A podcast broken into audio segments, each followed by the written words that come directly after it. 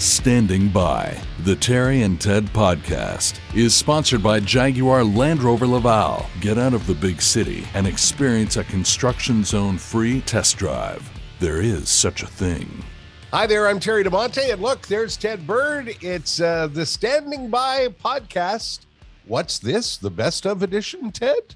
Well, it's all we've got, Ter. Couldn't come up with anything new, so we're just going to rehash what we did the last time around. It's kind of like leftovers, is it? Yeah, it is. Well, you know what? We get caught up in the pandemic. Our season two has been delayed for various and sundry pandemic-related reasons. So we thought maybe to tide you over, we'd do a best of Standing By, the Terry and Ted podcast from season one. So we've gone through all 10 episodes. And we've found, well, I'm not sure if it's the best of, but it's, Let's call it Sum of Terry and Ted. Season one. It's the Sum of Terry and Ted show. I was just going to go into a whole thing about how these were very closely curated by both you and me. Hours in the vaults, studying the tapes, making sure we had the very best content for you to listen to. But that would be a lie. Well, you know what? I think we did find some pretty good stuff. I've got it all written down here. I can give you a little rundown of some of what we've got on the best. All righty, let's do that. Yeah, well, from episode one, we talked about the Terry and Ted chemistry right out of the gate, about what made this such a long-lasting and relatively successful, and certainly for the two of us, rewarding personal and professional relationship. We also touched on the time I tried to quit smoking and you were going to throw me out the window. The WW11 story. I mean, that, you know, you can't not include Classic. That. Yeah. The time we ate too much hash in Amsterdam. Drunk guys on the news. That's always a favorite. And I was one of them one day. And what else have we got? Big fat crybabies. I wrote down big fat crybabies. Well, that's talking about us, how we get weepy and sentimental as we get older. And I've talked to other people in our demographic, and we're not alone there. Right.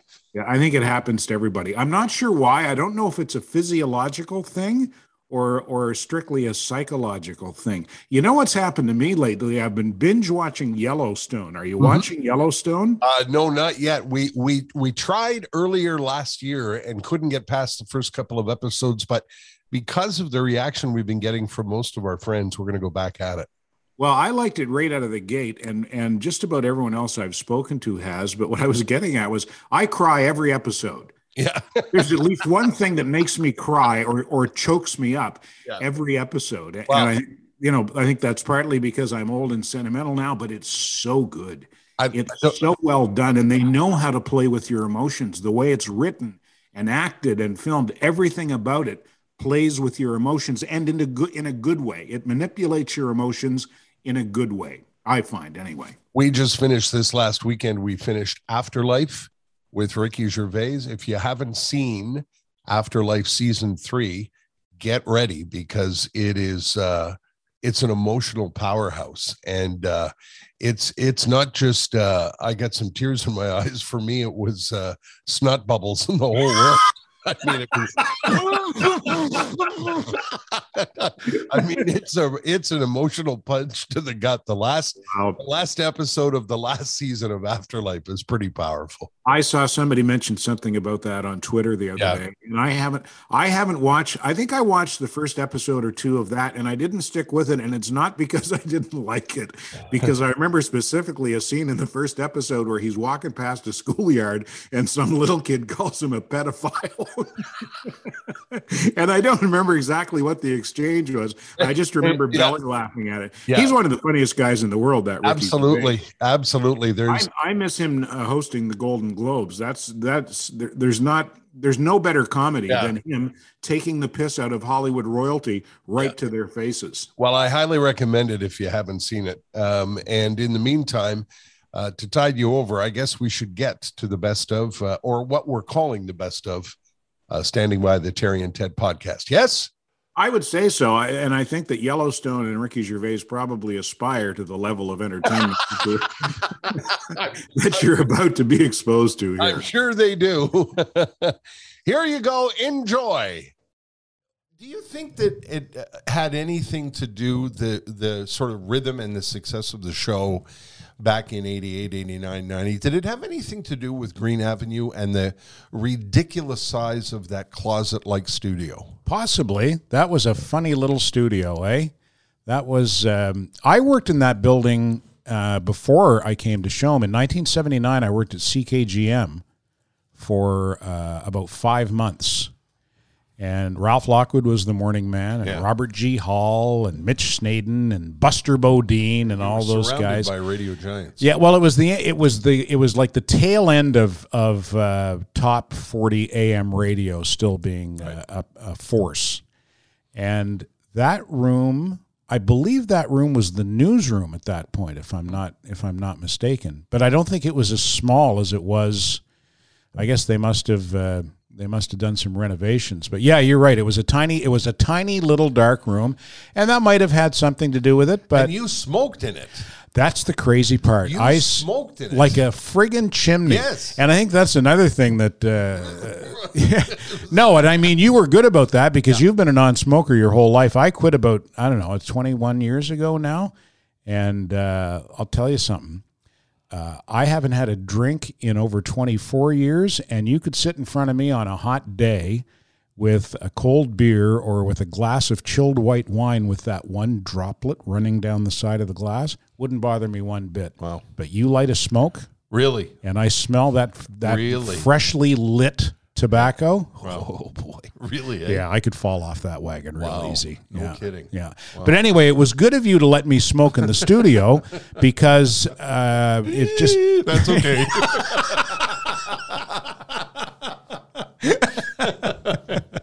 No, because I mean, it was just, it was for, and smokers know this, it's a comfort thing, right. You know, and it's a habitual thing as a smoker. I can remember pour a coffee, light a smoke, right. Get on the phone, light a smoke. Smokers will understand. Get in the car, light a smoke, right. Sit down in front of the microphone to read the news, light a smoke. And you always let me smoke. You never said, hey, you can't smoke in my studio. And, Christ, if you get emphysema, that's on me, I guess. Although I think, like I say, I haven't had a cigarette it was New Year's Eve, 1990-something. You know how I quit finally? Why? Because I tried everything. Remember the patch? Remember when I tried the patch? Yeah. And remember Life Sign? Yeah. There was this little like computer thing, and it would tell you when you could have a cigarette. Yeah. Like you would program it, and then it would tell you when you could smoke it. It was the point was it would wean you off of the tobacco. Yeah, sure. Yeah. You wouldn't believe how far I threw that thing. Well, I was going to say. I remember your efforts to quit smoking a couple of times. Yeah. And after you'd leave the studio, I'd say to Patty, I'm going to buy him a fucking cigarette because it's a tough thing to do. I think it's the hardest habit. They say it's harder than getting off heroin. You became fairly irritable. Yeah. Yeah. No, they say that nicotine is more addictive. Whoever they are. Yeah. But I've heard that. Yeah. I've heard it, so it must be true. Yeah, it must be. Saw it on the internet. So I finally went to my doctor, Dr. Benjamin in Cote St. Luc, who's still my doctor today after all these years. And I told him, I want to quit smoking. What do you suggest? And he gave me a prescription for a pill called Zyban, which was used as a stop-smoking aid. Mm-hmm. It's also Wellbutrin by another name, and Wellbutrin is an antidepressant. So I took the Zyban, I managed to quit smoking, and my wife at the time said to me, I want you to keep taking those. I know you don't smoke anymore, but I want you to keep taking those pills. I like you better when you're on those pills. Really? Yeah. Wow. So apparently I was also depressed at the time. Did you get any of the side effects that they list on TV? Vomit, diarrhea. No. I guess they seem to. I guess according to her, they did me good. I don't recall you shitting your pants. No, that's a good thing. Yeah, well, stand by. Yeah, the day is young. But yeah, there always has been something special, and I'm thinking about it the other day, trying to identify what is it exactly, and I think some of it's innate, but I also think a lot of it has to do with I think we were raised. Similarly. Yeah.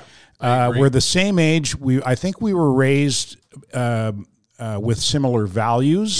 Yes, I think we were raised by people who had similar tastes in popular culture. Yeah. So everything has always been relatable. Because you don't have headphones? Yeah. Always as close as possible. Okay. So remember, yeah. Yeah.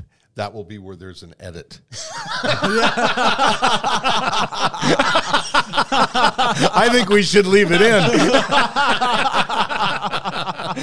Are these that unidirectional? Are they? Sorry? Are these that unidirectional? No, in other words, you got to talk right into them. Yeah, because if you lean back a bit, right, you hear it. It sounds further. Well, that's no good. I'm leaving. How's this? Is this good, Pantella? Or sorry, Poseidon. How's my mic technique? Yeah. Overmodulating. What do you mean overmodulating? That's an inside radio gag. Yeah. Sorry, man. I agree with you. I think there was a similarity to the way we were raised and also our values. And, you know, it's hard to imagine now, but we came up at a time where we said things and did things that today we would be fired for. And we weren't controversial.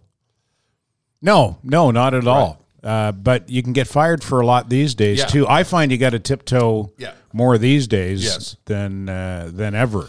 Let's talk about, because it was real happenstance. I want to talk about when we first got started. I had already arrived at Shom. I was... Like, I'd love to see. You were a big deal. There was no fucking being around this guy at all. He was just. I had just arrived. Don't you know who I think I am? I had just got to Shom in 1984, and I have to admit, I was shitting kittens because I had no idea what I was doing. I had no idea how to do a morning show. I had no idea how to be a morning guy. And Peppermint Patty, really, really was such a massive help to me through that period. Listen, that was good timing because I wouldn't have been any help to you the way that Pat. No, seriously, she was the perfect on-air partner for you at that time, and also a friend off the air as well. And I wouldn't have held your hand through that. No. I would have been like, hey, "You're on your own, pal. I got my own problems." And that friendship endures to this day. I should mention, but it started with we were actually working as competitors. I was at Shom. And I was at FM 96, which became Mix 96, which is now Virgin, but I don't think that's going to last much longer. I don't know what they're going to do with it next. If they're going to turn it into, I don't know. Yeah. But I was at Scaramouche one night, which was a bar on Bishop, wasn't it? Patty was a bartender there. Oh, okay. On Thursday, Friday, and Saturday night, can you imagine? Yeah, and I don't remember exactly how it transpired, but I think someone said to me, Terry DeMonte wants to buy you a drink, and I knew who you were. I knew you were the morning man at Shom, but we had never met, so you bought me a drink, and it was probably something really fruity because it was the 1980s, right? It was probably some really just all sugar, and we had a chit chat, and I remember coming away from that thinking, you know what, I'd like to work with that guy sometime, nice? Yeah, because we had that immediate sort of connection to the point where I thought to myself, not only would I like to work with him sometime, but if I ever decide to change teams, I think I'd like him to be my first. I might have made that part up. I think so. Yeah.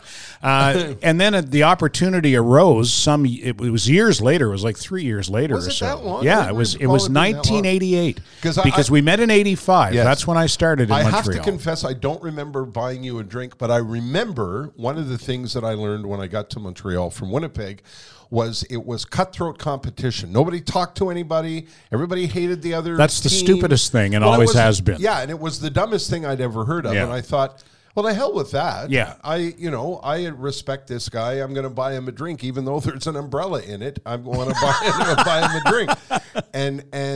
But I must admit, I don't recall. Yeah, the guy in the colorful Cosby sweater, could you send him a drink, please? Do you think that it had anything to do, the sort of rhythm and the success of the show back in 88, 89, 90? Did it have anything to do with Green Avenue and the ridiculous size of that closet-like studio? Possibly. That was a funny little studio, eh?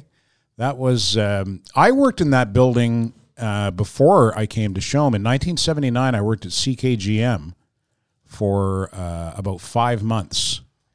And Ralph Lockwood was the morning man, and Robert G. Hall, and Mitch Snaden, and Buster Bodine, and all those guys. Surrounded by radio giants. Yeah, well, it was like the tail end of top 40 AM radio still being a force.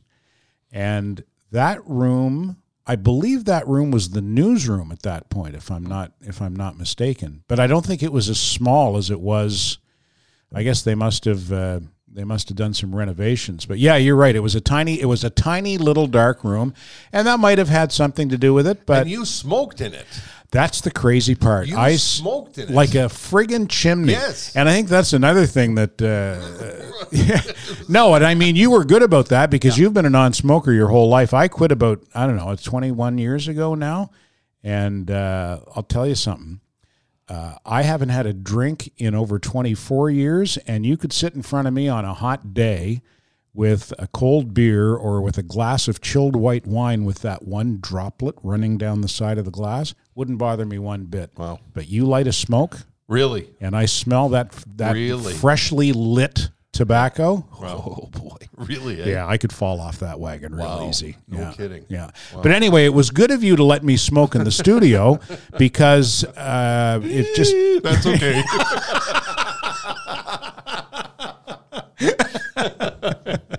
No, because I mean, it was just it was for, and smokers know this. It's a comfort thing, right. You know, and it's a habitual thing as a smoker. I can remember pour a coffee, light a smoke, right.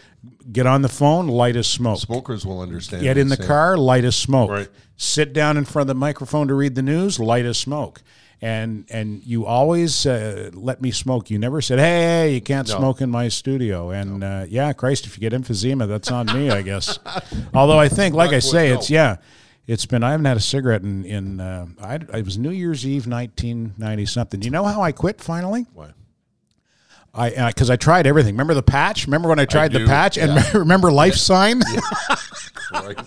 There was this little like computer thing, and it would tell you when you could have a cigarette. Yeah. Like you would program it, and then it would tell you when you could smoke it. It was the point was it would wean you off of the tobacco. Yeah, sure. Yeah. You wouldn't believe how far I threw that thing. Well, I was going to say, I remember your efforts to quit smoking a couple of times, and after you'd leave the studio, I'd say to Patty, I'm going to buy him a fucking cigarette because it's a tough thing to do. And it's the hard. I think it's the hardest habit. They say it's harder than getting off heroin. You became fairly irritable. Yeah. No, they say that nicotine is more addictive. They are. Yeah. But I've heard that. I've heard it, so it must be true. Yeah, it must be. Saw it on the internet. So I finally went to my doctor, Dr. Benjamin in Cote St. Luke, who's still my doctor today after all these years. And I told him, I want to quit smoking. What do you suggest? And he gave me a prescription for a pill called Zyban, which was used as a stop-smoking aid. Mm-hmm. It's also Wellbutrin by another name, and Wellbutrin is an antidepressant. So I took the Zyban. I managed to quit smoking, and my wife at the time said to me, I want you to keep taking those. I know you don't smoke anymore, but I want you to keep taking those pills. I like you better when you're on those pills. Really? Yeah. Wow. So apparently I was also depressed at the time. Did you get any of the side effects that they list on TV? Vomit, diarrhea. No. I guess they seem to. I guess according to her, they did me good. I don't recall you shitting your pants. No, that's a good thing. Yeah, well, stand by. Yeah. The day is young. I would like you to tell a couple of your stories because the other day, my wife and I were talking. And I extended my pinky finger to her, and she said, what the fuck are you doing? And I was holding my pinky out, and she said, what is that? What are you doing? And I said, well, it's a story I got to get Ted Bird to call and tell. And since we're telling sports stories, I've opened the doors. Okay, I've got that one, and I've also I'll also tell the Yvan Cournoyer golfing story, which is a good one too. Alrighty. So the story with the pinky finger, 1980s. I'm covering the Toronto Blue Jays. I'm living in Toronto, working as a sports reporter at CFTR Radio, and I'm covering Blue Jays games. And I'm down in the clubhouse after the game one day, and Cliff Johnson, who was he was a big man, Cliff Johnson. He was a designated hitter for the Blue Jays, and he's standing by his locker, and he's holding a beer. And Marty York from the Globe and Mail, who to this day I still interact with Marty on Twitter quite a bit. Good guy. And Marty York walks over to Cliff Johnson, and he goes, he sticks out his hand. He goes, Cliff, Marty York, Globe and Mail. And Cliff Johnson, holding his beer, goes, extends his pinky finger with the hand that's holding the beer. And Marty, not sure what to do, takes the pinky finger and shakes it.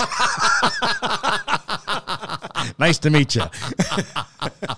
That's a pretty good pinky shake you got there. You just had, didn't you just get blocked by Rod Carew? Yeah. Speaking of baseball stories, Hall of Fame block on Twitter. Yeah. Yes. Tell that story. Well, same era, early 80s. I'm covering the Blue Jays. The California Angels are in town. It's just before the All-Star break, and Rod Carew has been named to the All-Star team, the American League All-Star team. And I'm down in the Angels clubhouse, and I'm looking. This is pregame. Who can I interview? Oh, look, there's Rod Carew. I'll interview him about getting named to the All-Star team. So I walk over, and I stick out my hand. I ask, hi, Rod, Ted Bird, CFTR Radio. And he's fiddling around in his locker and putting stuff away and taking stuff out. Is this back to you? No, he's like, his side is to me. It's from the side. Yeah, gotcha. And he doesn't even look at me. Right. He doesn't even look at me. Right. And there's this sort of uncomfortable pause, and I don't remember if he said, well, what do you want, or anyway, I said to him, I was just wondering if I could interview you about getting named to the All-Star team. No. Okay, well, thanks. Good chat. Good to see you, and fuck you, pal. And you didn't say that. No. But fast forward, that would have been like 1983 probably, maybe 84. So fast forward however many years it is since then. And he's here. I see him on Twitter a few months ago, a video on Twitter. Hi, everybody. I'm on Twitter now, and I was hoping maybe you could follow me. You know, and he's like 70 years old or whatever he is now. And so I responded, and I told exactly that story. I said, I met you in the Angels clubhouse in 1983. I was a radio reporter, and I asked you to, I extended my hand and asked you if I could do an interview with you and introduce myself, and you ignored both gestures. So I'll pass. Thanks very much on following you on Twitter. And then for whatever reason, his name came across my Twitter timeline again more recently, and he had blocked me. There you go. Okay, I got blocked by a baseball Hall of Famer. I think that's pretty cool. Yeah, well, I'm thinking maybe I can put together I can get blocked by an all-star team of Hall of Famers. I've got to start on my infield. We'll see who's next. This is one of my favorite experiences. When I first came to Montreal, I was interviewing Larry Robinson after practice one day, and after I was done the interview, he said to me, what time do you get up in the morning? I was like, what? And I said, around 3:30 or so. He said, yeah, I figured you must start early because I listen to you when I'm in the barn feeding the horses in the morning. And I just about shit gumdrops. Yeah. And I ran straight home and phoned my father and said, Larry Robinson listens to me. Just like that. Yeah, that was so exciting to me. He's the nicest man. Oh, my God. He's such a nice man, Larry Robinson. He tweeted about me one time, and I had it printed and framed. Let me tell the Yvan Cournoyer story, because this is a classic. Yeah. Early 90s at Shom, we had an auction, a fundraising auction for, I don't know what the charity was for, but it was to raise money for a charity. You could bid on an opportunity to go golfing with Ted Bird from Shom, big deal, a Bell Canada representative, and Yvan Cournoyer, Montreal Canadiens Hall of Famer and 10-time Stanley Cup champion. So ultimately, a guy named Mark Mintzberg had the winning bid. And so I went out, and I'm not a golfer. I think it was actually the first time I had ever literally gone out on a golf course and golfed. Oh my God. I used to go to the driving range, and I guess because I wasn't a half bad baseball player, I could hit a golf ball pretty good. Like I could, you know, and the way I looked at it in the driving range is if I hooked it, that's a double down the line. You know, right. If I hooked it, but hit it far, that's a double down the line. Right. Yeah. If I sliced it and hit it far, that's an opposite field home run. Right. So I could hit the ball pretty good. I just couldn't necessarily hit it straight. Anyway, we get out on, we're golfing, and I meet Yvan Cournoyer, and he's a very nice man. And we get out on, I think it was on the first tee. I hit a really good drive right straight down the middle of the fairway, like pure shithouse luck. Yeah. And I said, "Hey, that's not bad. Maybe I'll buy some gloves. Maybe I'll buy some clubs and take up this game." And everyone kind of chuckled. And then, like, you know, next hole, I hit one off into the woods, or I just like a completely terrible shot. And Yvan Cournoyer goes, "Hey Ted, are you sure you want to buy those clubs?" And I laughed. And so we get going along, and I think we're on the back nine by this time. And Mark Mintzberg is playing the round of his life, and he's beating Yvan Cournoyer. And Yvon's not happy because he's a competitor. You don't win 10 Stanley Cups without being a competitor. So at one point, he shanks his drive. And I laughed and said, "Hey, Yvan, maybe I'll buy your clubs." And he turned right around and he goes, "You want to play right now?" And I said, "Yvan, it's just a joke." And he goes, "I don't take it." And, you know, in 30 years since, we still use that all the time, us and the guys in our circles. I don't take it. It's become part of our parlance. Exactly, yeah.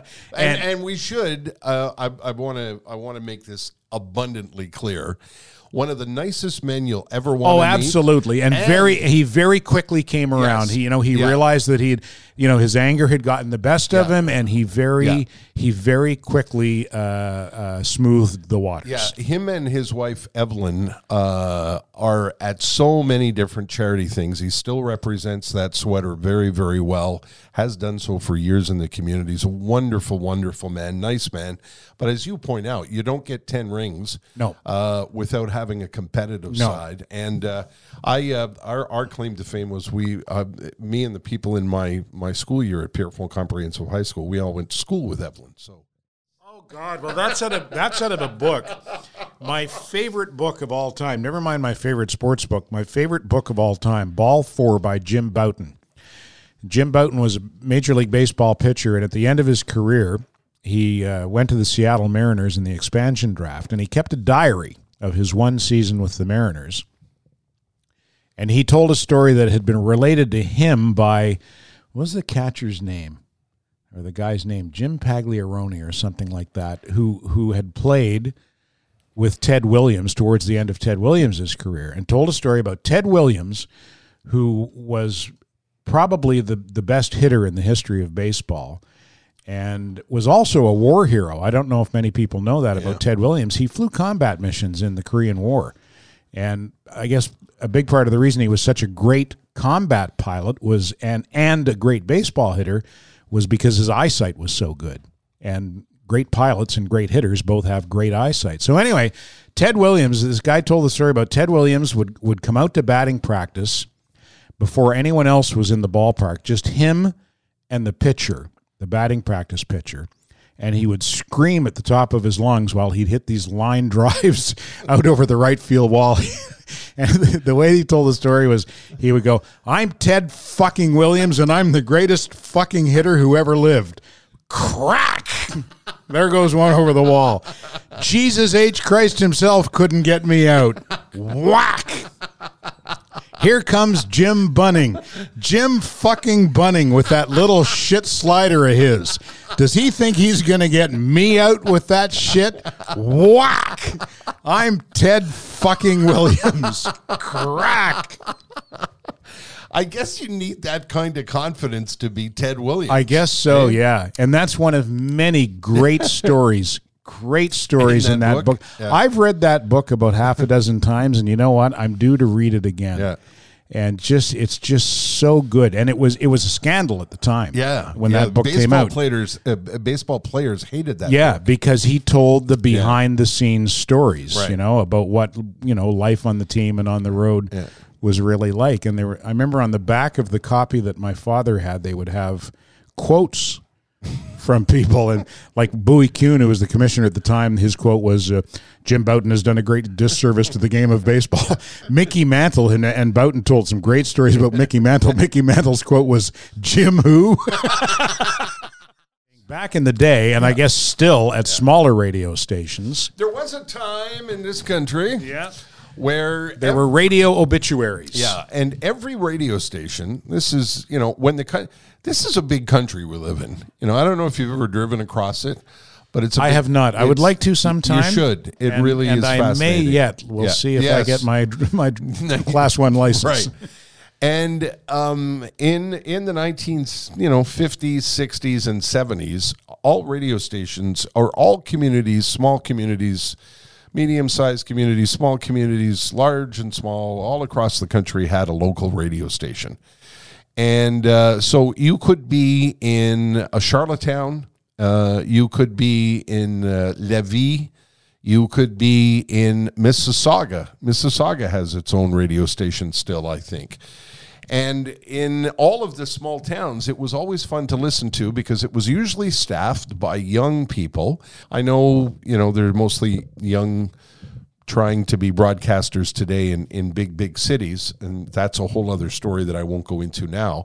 But back then, if you wanted to get your start in the business, you would go to Brandon or Kenora or Drumheller or Medicine Hat or Churchill in your case, Churchill, Manitoba, Charlottetown, PEI in my case. Right. So you would go to these small towns, and these small town radio stations were like the town square. If you've ever been to Italy, there's always a big piazza where everybody gathers. Well, in a place like Brandon, the town square was the local radio station CKX, and it had young people who had to do things like swap shop.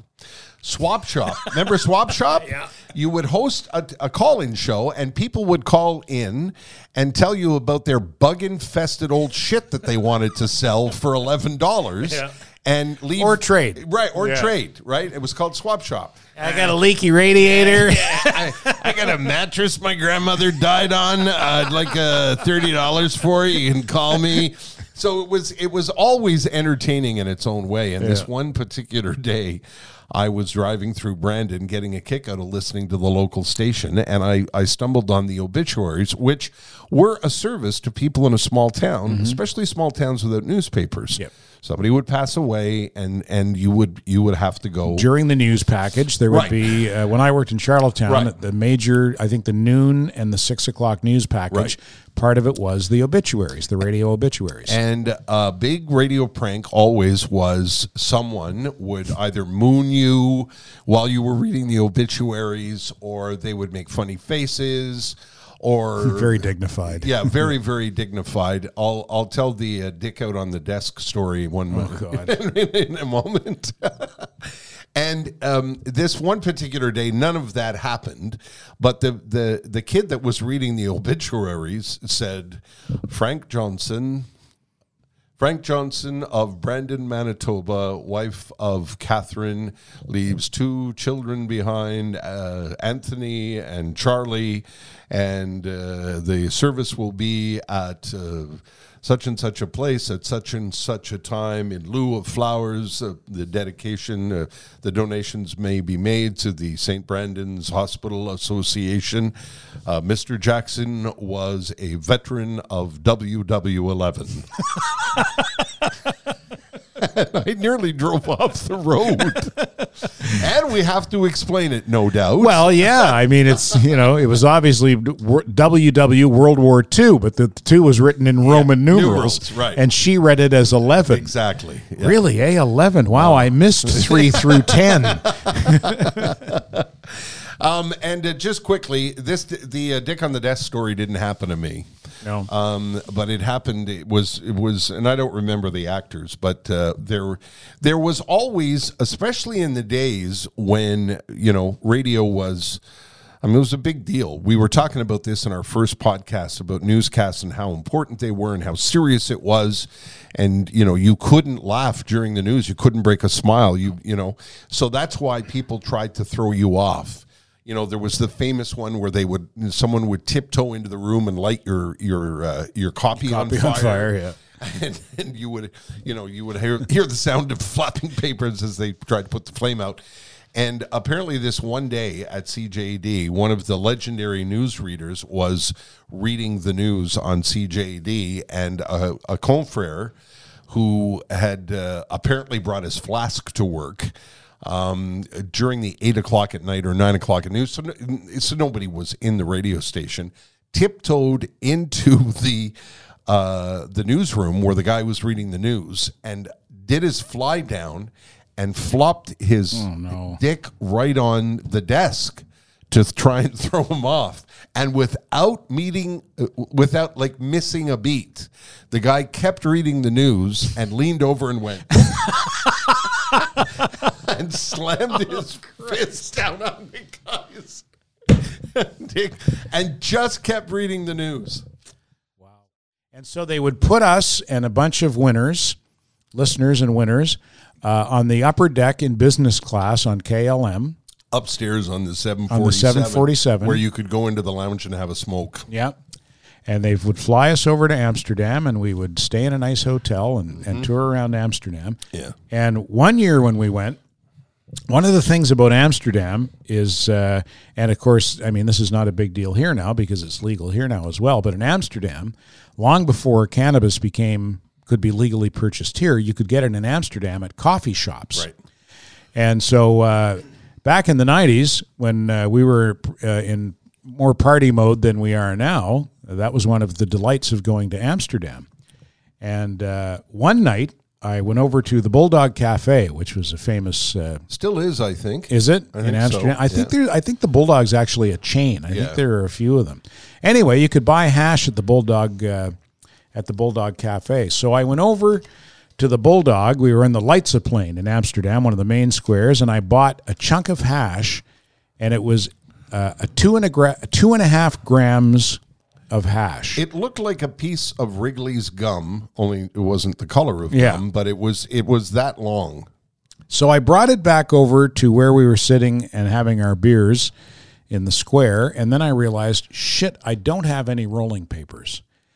And I said to Terry, well, you know what? I'll tell you what, we'll cut it in half and we'll each just eat half. I said, I've done that at home and it's, you know, you get high and it's, it'll work just fine.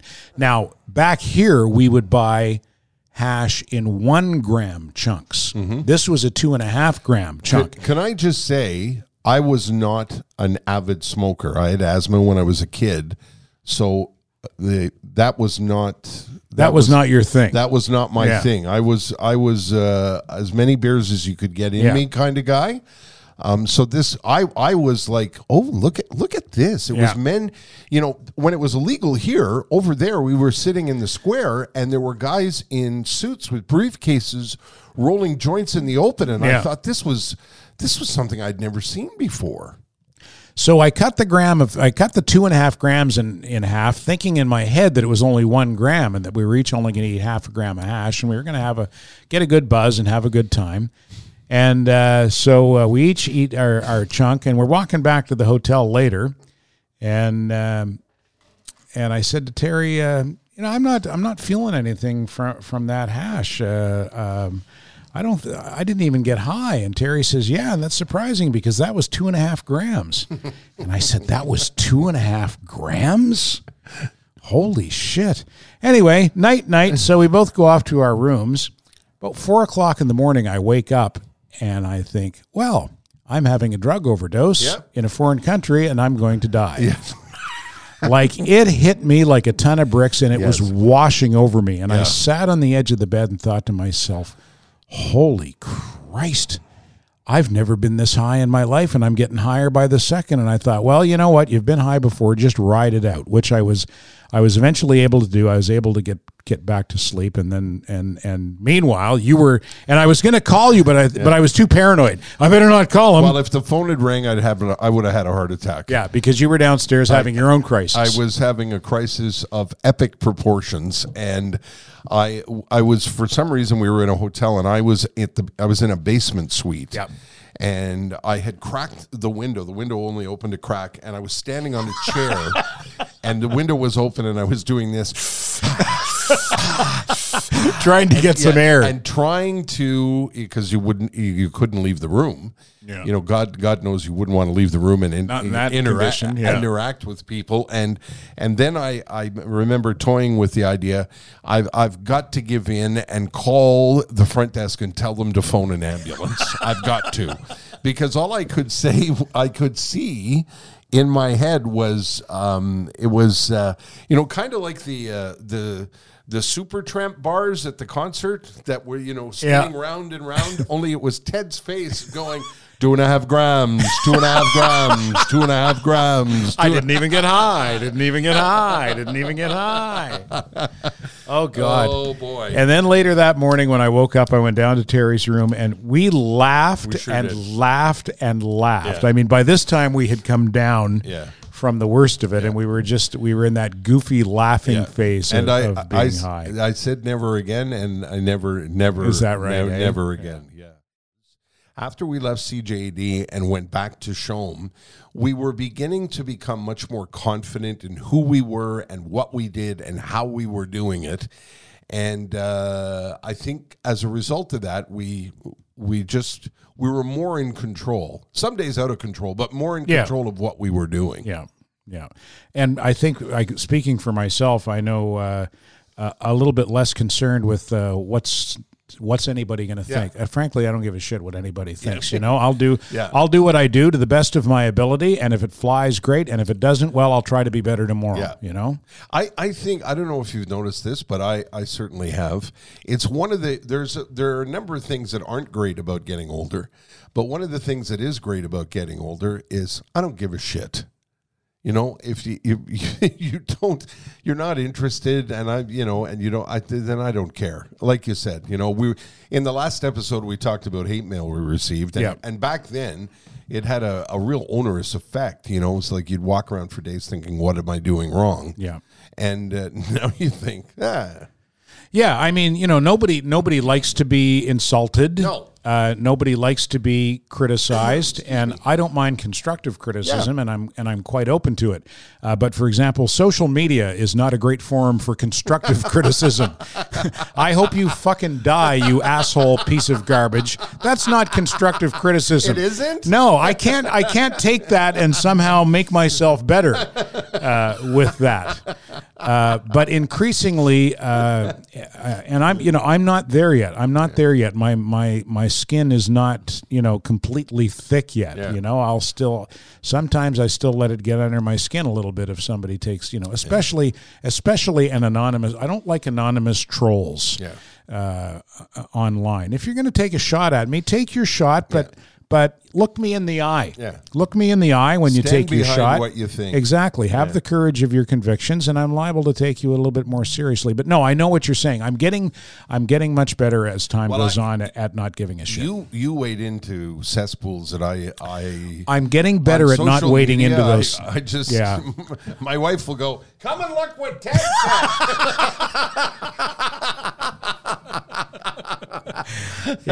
Not as much as I used to, and I try to measure it on a couple of levels. A, is it worth it? Is it worth, you know, the battle? And B, will I get fired for it from my current employer? Because you got to think about that a lot too, because they're, you know, the sharks are constantly circling on social media now. Yep. People are actively trying to destroy other people's lives for sport. Yeah, it's frightening a little bit. Yeah. And we did say at the outset, upon sitting in these two chairs, we're not going there. We're not wading into pools. We're gonna have some fun and some laughs and tell stories. Yeah, and you know what? If we happen to blunder into you know, any of the hot topics of the day, we will delicately remove ourselves or try to handle it like Poseidon and Pantelis and Mike on Two Drink Minimum. Yes. They're so good at taking on like the real touchy hot topics of the day, and they just make it funny. You can also email us at yugahagawaga.com. They just make it funny, and also, and I respect the hell out of this, they don't give a shit. Yeah. You don't give a shit, do you, Poseidon? No. I've told fans live on air during the morning show to go fuck themselves. Just right to the point then. Yeah, just to cause a stir amongst themselves, and then they start fighting in the chat. But you... The Goodwill ambassador from Johnny Walker was doing the rounds, and he came into the radio station, and they were launching the Blue Label. Is that what they were doing? Yeah, because the Blue Label is what, $200 a bottle? Something crazy. Yeah, they lined up 5 bottles of scotch, and we sampled from each bottle, up to and including the blue. At 7:45 in the morning. Yeah, it was early in the morning. All I remember was that the 8:30 news was a happy, happy newscast. Good morning, everybody. Everything's great. In the news, it's all great. I'll tell you right now. It's great. There's a couple of legendary stories in the industry of drunk news guys. And what is Well, you witnessed one. I did. What is it about drunk news guys that go, something tells them to go to, everything's okay, no problem whatsoever. I don't know. But yeah. we've heard a couple of tapes of a couple of people doing just that. There's one from Calgary in the 1980s. Yes. I wish I still had this because it was so funny. I've looked for it. I can't This find guy, it was he was hammered. It was New Year's Eve. Is that what it was? I think so. Well, he obviously came straight to work from the party or the bar or wherever he was. Yeah. And he opens the newscast with... He opens the newscast by going, it's 7 degrees at 6:01. It's -4.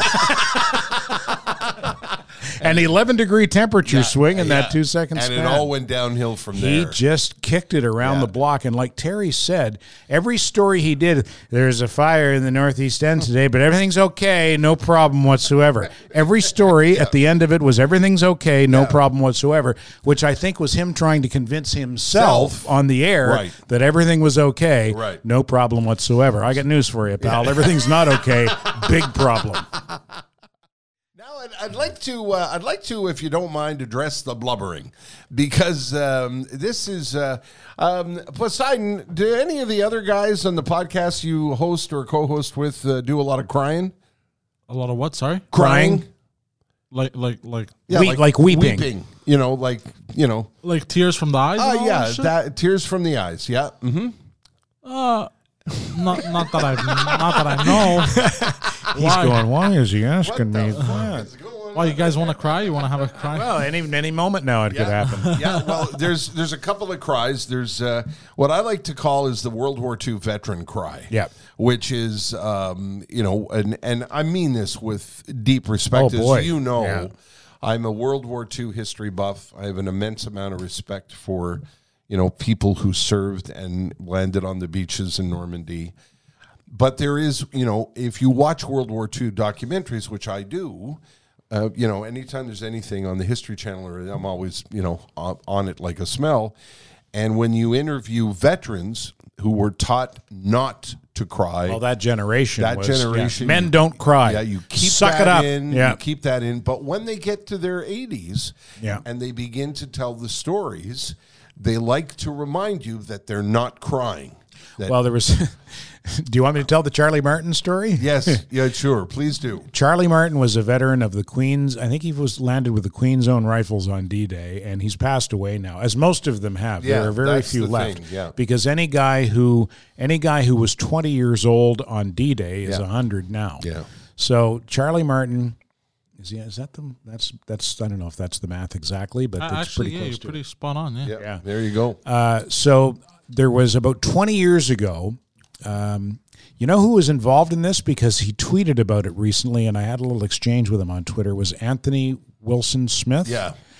Also the guy who does all the Historica Canada. He runs Historica Canada. Anthony is one of the brightest people I know, one of the nicest people I know, and the respect he has for those people in that era is apparent, let's just put it that way. So he was involved with taking Charlie Martin, I think he was writing with Maclean's at the time, and he was involved with taking Charlie Martin back over to, it might have been 1994, it might have been the 50th anniversary of D-Day.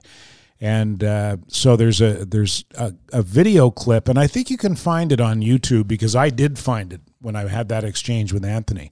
And they've got Charlie Martin at the cemetery, and he's going up and down the rows, and he goes... There's a bunch of good, and there's old place. He was a good man. And then you see him take his handkerchief out, and he starts to wipe his eyes, and he goes, "I'm not crying. I'm not crying." While he's crying, while he's sobbing, but insisting that he is not crying. Yeah, because of that generation. And I used to enjoy watching them trying to stifle their crying. Yeah, because they always end up looking like Dizzy Gillespie. Their cheeks puff out like this. Yeah, and they're like, I'm not crying. And the reason I bring it up again is not out of any kind of disrespect. Oh God, no, anything but you and I is it an age thing? Because well, it must be. I used to tease you all the time about it. You used to yell at me because I've been a crier my whole life. For anybody who's of a certain age, if I tell you I would cry at long distance commercials, you know what I mean. AT&T used to have these, in the days when you had to dial long distance. And they had these television commercials. You can go on YouTube and find them. There were days where you had to pay for long distance phone calls. My mother and father would set the timer on the oven to 10 minutes and then call my grandparents in Toronto, and the timer would go off and we'd have to hang up the phone. Otherwise we'd be bankrupt from the long distance charges. And AT&T used to have these commercials about calling home, and I would get all weepy, and you would say to me, stop your get blubbering. A hold of yourself for Christ's sake. And now I'm worse than he is. Now I cry at the drop of a hat now. And I guess that comes with getting older. I remember my grandfather, before he passed away, he was like, we'd go visit him. I'd go over and mow his lawn and he'd give me $5 and cry when I left. Yeah. Yeah. I guess there must be something to it because first of all, I'm more apt to cry now, Well, you're also Italian. That's fucking Italians will cry at anything. Have you ever seen the YouTube video of the Italian fireman who rescues the kitten? No. Have you seen that? No. Oh, my God. Just Google Italian fireman rescues kitten. Okay. And he's this big, strapping, bald-headed young Italian guy, and he reaches down into a gutter or something, and he gets this little kitten out, and he brings it up. And his buddies are all patting him in the back going, it's going to be, it's going to be. Oh, my God. I cry just thinking about it. He just loses it. I've seen it, and I've actually just found it. It actually pops up on auto search. Oh, okay. Yeah? Can you play it so that it's on the camera screen? No. So that it's on the camera screen? Can the people see it? Can you in put TV it on, land? Put it on here the, it is. Here it put is. Put it on the blinking light. Have you ever seen this, Terry? All right, here we go. There, 27. Or are we gonna get bamboozled by Italian? Okay. Giada Zamini. No, she's not important. Okay. Sorry, Giada. Yeah. All right, here we go. Hold on, because I gotta figure this out. All right. You want to put it up on the flash? Yeah, he's got it up on the screen. Yeah.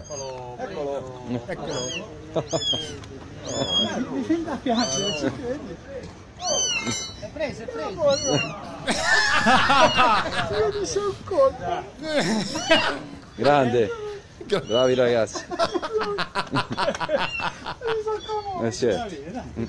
Grande ragazze. Ancora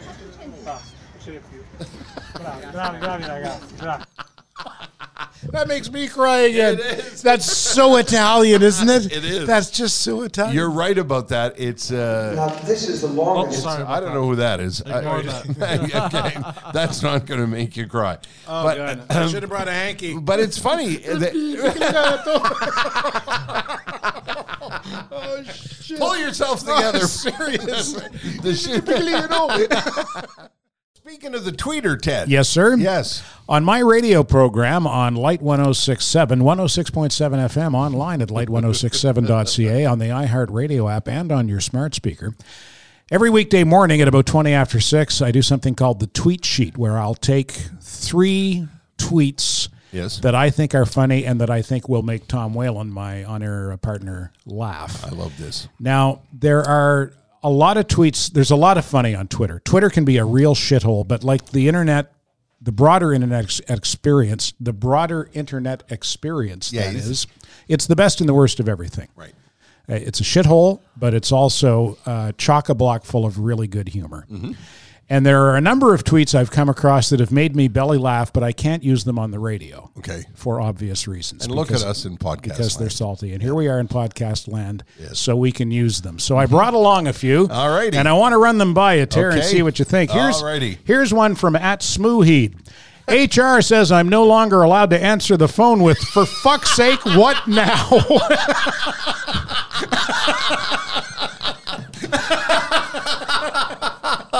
Isn't that funny? That's fantastic. Yeah, she's terrific. She's really, really good. I got to follow her. Fairy Princess? My Fairy Princess Smoo, or the handle is @ or whatever you call it. The @ is @Smoohee. I think, is that MF? Is that motherfucker? Probably. Yeah, probably motherfucking Fairy Princess Smoo. Oh, so boy. That's a good one. That's very funny. Yeah. Okay, let's go to the next one. Poseidon. Yeah, yeah. If you're listening, we've got these up on a screen in the studio. Yeah. So we'll go from one to the next here. Okay. The next one, if it's the one that I think it is. Okay. All right. Probably. Okay. Yeah, there we go. Okay. This one's from I can't. It's Nash Flynn. Okay. My asshole neighbor complained that our rooster was loud in the morning, and then my rooster died unexpectedly. So now I'm forced to stand on the on the porch at 5:15 a.m. to scream, "The sun! Oh my God! It's the fucking sun!" Rooster translator. Yeah. Well, when you think about it, that's what a rooster says. That's exactly the sun. Oh my God! It's the fucking sun. There was a quick sidebar. Yeah. There was a place I used to visit years ago in British Columbia, and I would go for a walk around 11:30, 11:45, and I would walk by this place where a rooster at around 1:15 or 12:30 would go. And I would 1:15. Yeah, I think that must be like the party rooster, I guess. It's like, hey pal, the sun's been up for quite some time now. Just rolling out of bed, eh? At lunchtime, literally rolling out. Literally rolling out of the hay. Oh cripes! All right, who do we got next? All right, here we go. From @VikingJonesy. Code brown, I shout as I accidentally shit my pants in the Cracker Barrel parking lot. Oh, God. Oh, these are great. Aren't they? Also, the Twitter handle's Jonesy the Beautiful Idiot. Yeah. God love you, Jonesy. Yeah. Oh, boy, those are fun. Yeah, maybe I should be reading those instead of the @ I don't know. I usually mention the @ on the radio in case anyone wants to go to the. So, and I also brought along Code Brown. I also brought along a couple that I have used on the air, but were so funny I thought you'd get a big kick out of them. Alrighty. This is Skoog. He's very good. Yeah. George Washington. This tyranny cannot stand. John Adams. Hear, hear. What say you, Benjamin? Ben Franklin, slowly going insane because of the syphilis. I'ma make a lightning kite. I'ma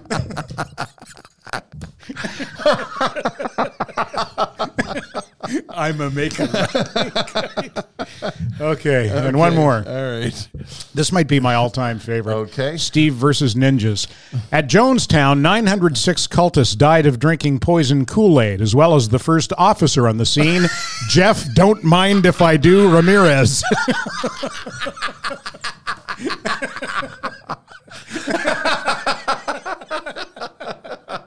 Yeah, what do we got here? Oh, God. Don't mind if I do. Why don't we talk about Jaguar Land Rover Laval? I like that. The title sponsors of this podcast, who have, for this weekend, loaned me a Jaguar F-Type P 380 sports coupe. And I know what the P is for. What? Well, because you pee your pants when you step on the accelerator. That's what it is. Yeah, it's got some giddy up. It's a beautiful car. Boy. And they've given me that for the weekend to ferry Terry to and fro from the podcast studio. And on the way up here this morning, we made a very interesting discovery.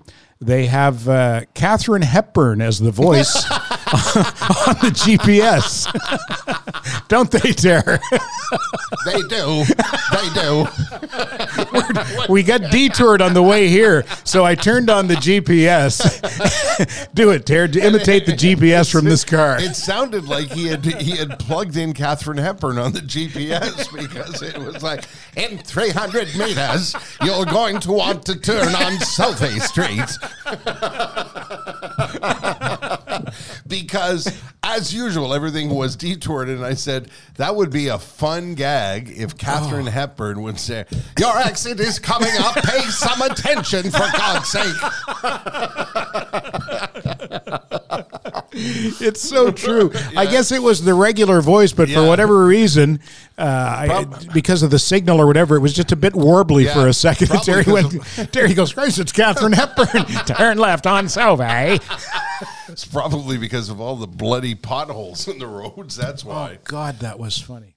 You seen the new Rolling Stone list of the 500 greatest songs? I've seen it. I haven't looked at it all the way through, but I've seen it. Can you get that up for us, Poseidon, and tell me what the I'm going to get Poseidon. Like I saw, what's his name? The guy, he was on MTV for years, and he's now on Carson Daly. Right. He's now on NBC's morning show. Yep. And I saw a clip of him online the other day, and he was so pissed because he was saying, like, Stairway to Heaven, all of those, big songs.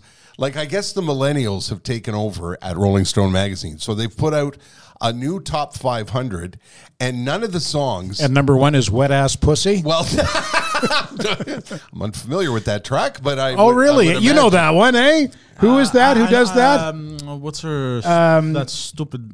Yeah, exactly. There's Megan the Stallion and the other one who does Wet Ass Pussy. Wow, okay. The one that goes, meow, she does all those. Meow. Yeah. Wow, that's. Tara, this is unbelievable. Yeah. This is unbelievable. It's Cardi a song. B. Cardi B. Yes. Wet Ass Pussy or WAP. Okay. And I think it played on the radio, and I thought to myself, how the hell do you play that on the radio? Because it's all about whores and my wet ass pussy. And just the kind of thing that you want to put on when mom comes over. Yeah. Have you found that list? The 500 greatest songs of all time. Okay. I even found another list for you guys. Okay. The 500 greatest albums of all time. Okay. So would you? This is Rolling Stone magazine, correct? Yes. Okay. So Rolling Stone magazine. This is the new list. What's the date on it, Poseidon? Make sure it's the list that September 15, 2021. There you go. Okay, so let's hear the top 10 from the new 500. Oh, the top 10 you want? Okay. Another curveball from DeMonte. I don't think we have time for all 500. But did you hear their podcast the other day? It was pretty good for a while, and then they just started listing songs. Jesus, Murphy. Okay, do it from. I'm gonna do it from 10. Yeah, so it's a surprise to me as I'm scrolling. Okay, down. Actually, let's do it from 20. Okay.